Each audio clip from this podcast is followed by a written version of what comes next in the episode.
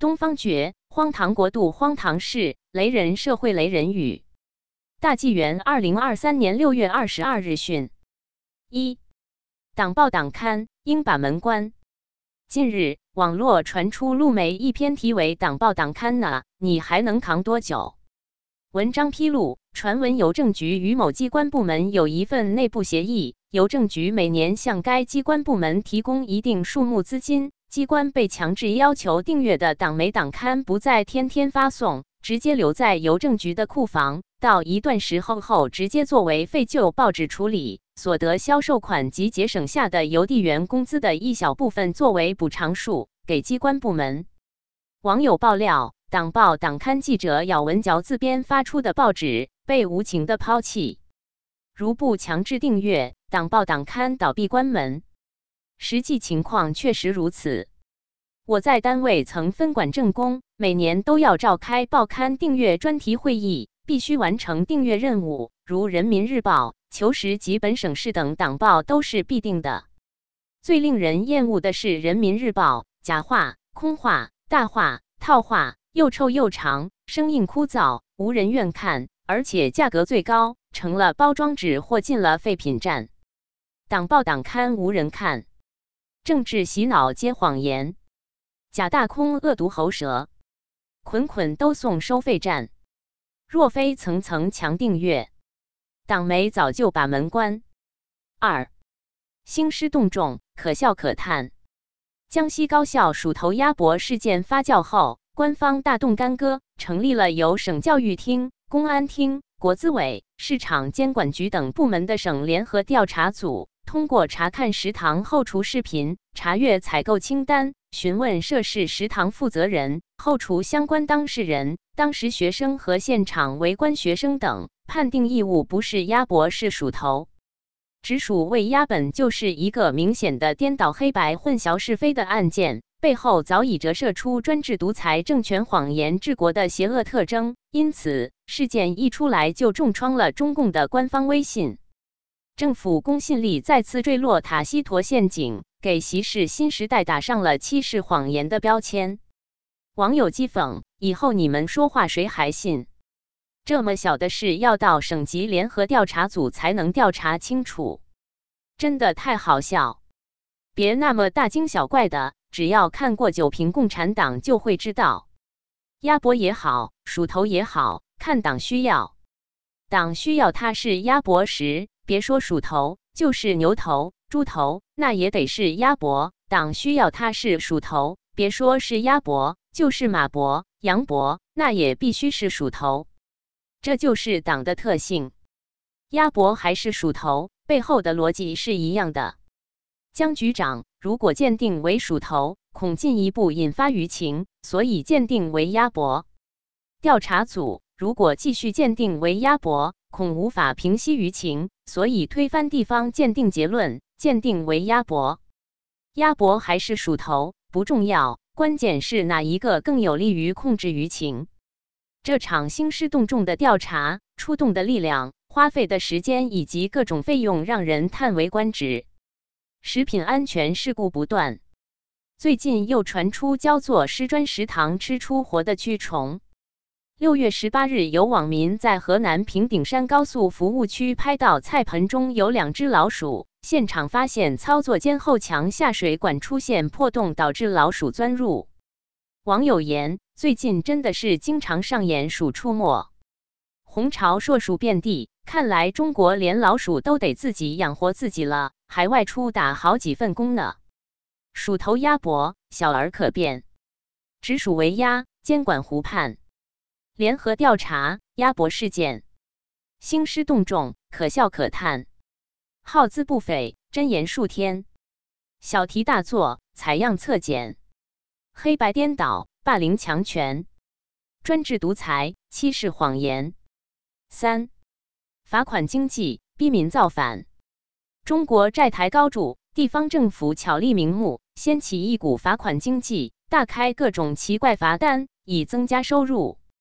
如上海近来多家餐厅因为在凉皮等熟食上放了冷食黄瓜丝而被罚款，其中一家米饭餐饮店业者被罚五千元人民币，并没收违法所得一百一十九元，理由是未取得冷食类食品制售许可。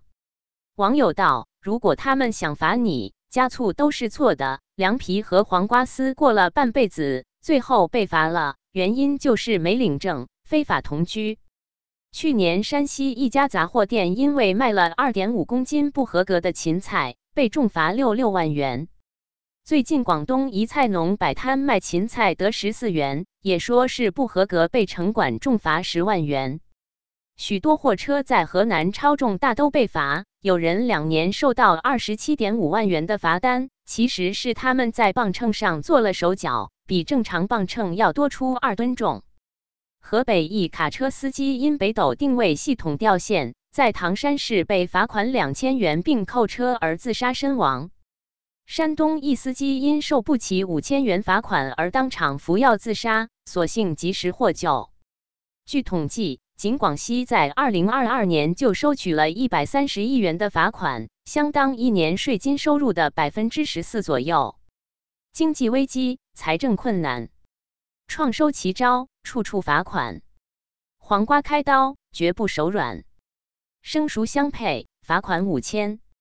芹菜油重。竟达十万，超重造假，货车易惨，巧立名目，花招荒诞，政府疯狂逼民造反。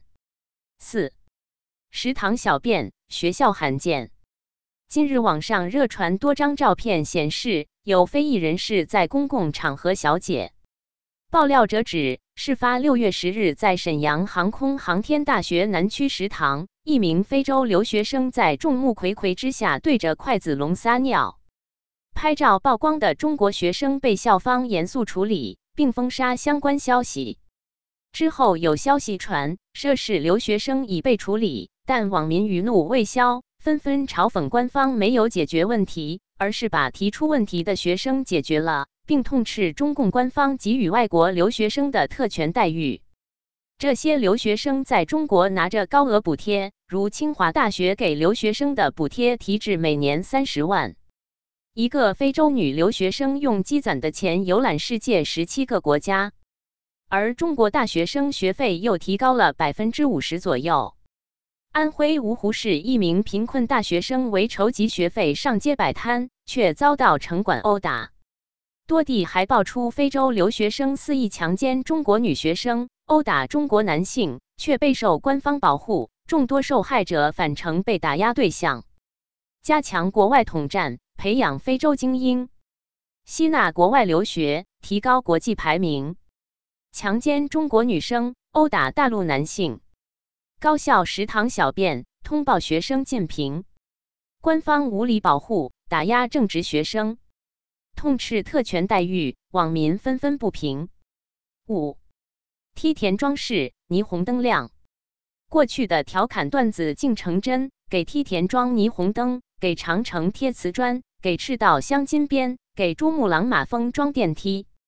大陆某地已经将大片梯田装上霓虹灯，说是为了增加旅游收入，但算算账就知道，电费都收不回来，更别谈还要人力、物力、财力各项支出。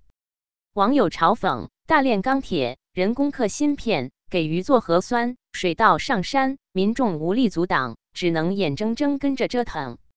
过去还有什么给珠穆朗玛峰打洞，引南风改变西藏气候？据说是科比专家、流氓学者合作修枝高见。还有人提出引渤海之水灌溉新疆沙漠，以改变土质。当时还成立了什么筹备工作组，招揽游客，奇思构想。梯田装饰，霓虹灯亮，电费人工如何算账？劳民伤财，荒诞荒唐。六，如此统计颇多争议。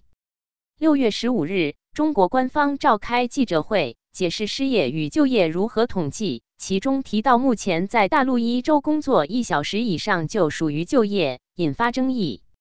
据说美国是工作十五小时。法国是工作二十小时以上属于就业。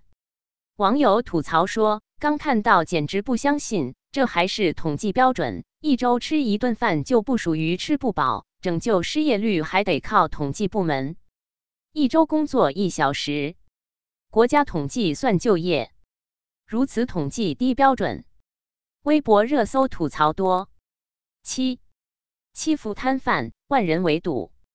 六月十三日晚间，四川内江市小贩在街上卖鸡蛋，被城管围殴，周围民众挺身而出，大批民众纷纷上街围堵城管车辆，不让他们离开。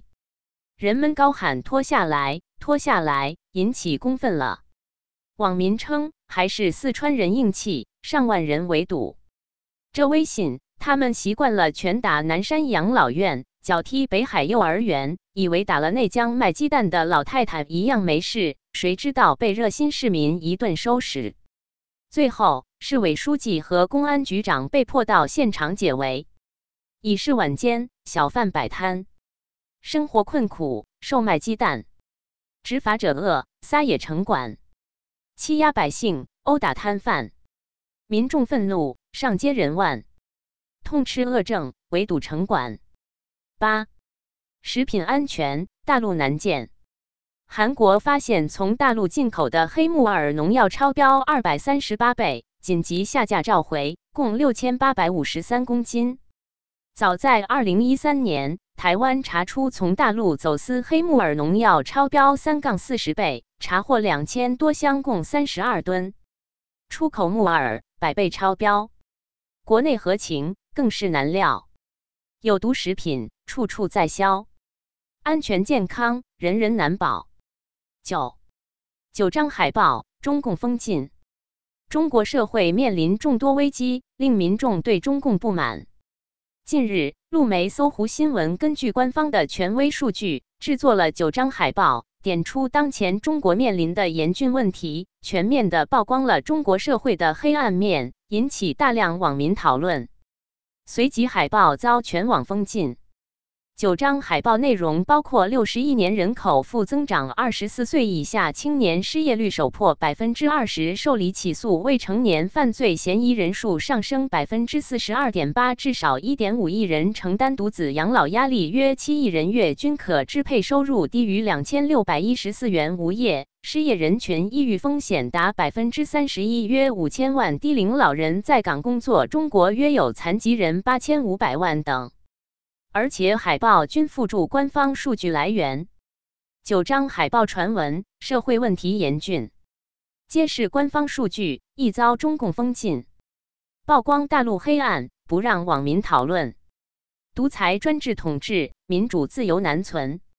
十。端午礼品，民企惨状。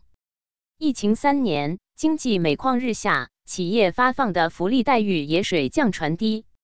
临近端午，不少公司企业因发不起现金，都用礼品代替，可见企业经营捉襟见肘之惨状。如有的服装公司发库存的两双袜子，有的发一袋饼干瓜子，有的发三颗荔枝，有的竟发把锤子。节日礼品让人心凉凉的不说。关键是与端午没有关系，哪怕发个小粽子也好，传统节日的气氛黄了，内涵也被冲淡了。据有关统计，二零二二年大陆包括上北苏杭广四十个重点城市的企业注销总数为一百九十四万家，至今也看不到经济复苏的迹象。礼品替代过节费，民企惨状心欲碎，服装厂发两双袜。五金公司发铁锤、饼干、瓜子、花生果，三颗荔枝，三滴泪。经济下滑难复苏，民企民众泪欲飞。十一，数字货币从此祸起。五月八日，一位广东网友发帖表示，五月七日在广州一地铁站，自己是能进站不能出站。服务中心搞半天也没解决，想着也就是故障，最多扣个全程费用。没想到八日非但没解决，问题更严重了。一夜醒来欠了地铁六百多万，我是承包了一段地铁，还是请全线路免费乘地铁了。该网友还晒出相关图片，显示其应付金额为六百五十四万三千一百一十四点二四元。网民评论如潮，搞笑的数字人民币。数字货币很数字，这才是数字化潮流，这就是数字人民币的特点，可以随便造富，也可以让你一夜成穷光蛋。他可以收你六百万。你倘若支付了，他笑笑点点头。倘若你收了六百万，你就只能哭着把牢底坐穿。一夜之间成了百万富翁，一夜醒来颇惊愕，欠钱地铁百万多，一生积存数字化，官家掌控非横祸。十二人祸灾难，水稻上山。二十大代表朱友勇院士在人民大会堂讲：“水稻上山很受农民欢迎。今年云南推广了五十万亩，我们村推广了四百零五亩，饭碗牢牢地端在自己手里，并声称此成果将在全国范围内推广。全国退林还耕，水稻上山，搞得风风火火，郁郁葱葱的大山变成梯田，青山绿水毁于一旦。”过去种的砂糖橘、桉树、梨树、脐橙树、杨树、甘蔗、烟草、生姜、芋头、三七、茭白等，一切都砍光了、拔完了。鱼塘、虾池也都填了，统一种上水稻。岂知一场暴雨过后，小河变成黄河，高架改造的梯田统统变成烂泥浆，百孔千疮，一片狼藉，惨不忍睹。农民痛斥。有多少家当经得起这般折腾？提这个建议的专家造了十八辈子的孽。水稻上山比嫖娼合法化的提案都缺德。当前的农管、农业院士、三农专家都是三拍专家，他们的行事风格：拍脑袋决策，拍胸脯保证，拍屁股走人了。这不是水稻上山，简直是人民币上山，智商泥石流。不是自然灾难。而是人起祸端，耗费人财物力，大搞水稻上山，毁掉森林果树，淹田多少良田，退林还耕恶果，毁了绿水青山。一场暴雨洗礼，千疮百孔顿显，梯田已成泥浆，一片狼藉太惨，百姓欲哭无泪，生路毁于一旦。责任编辑：高毅。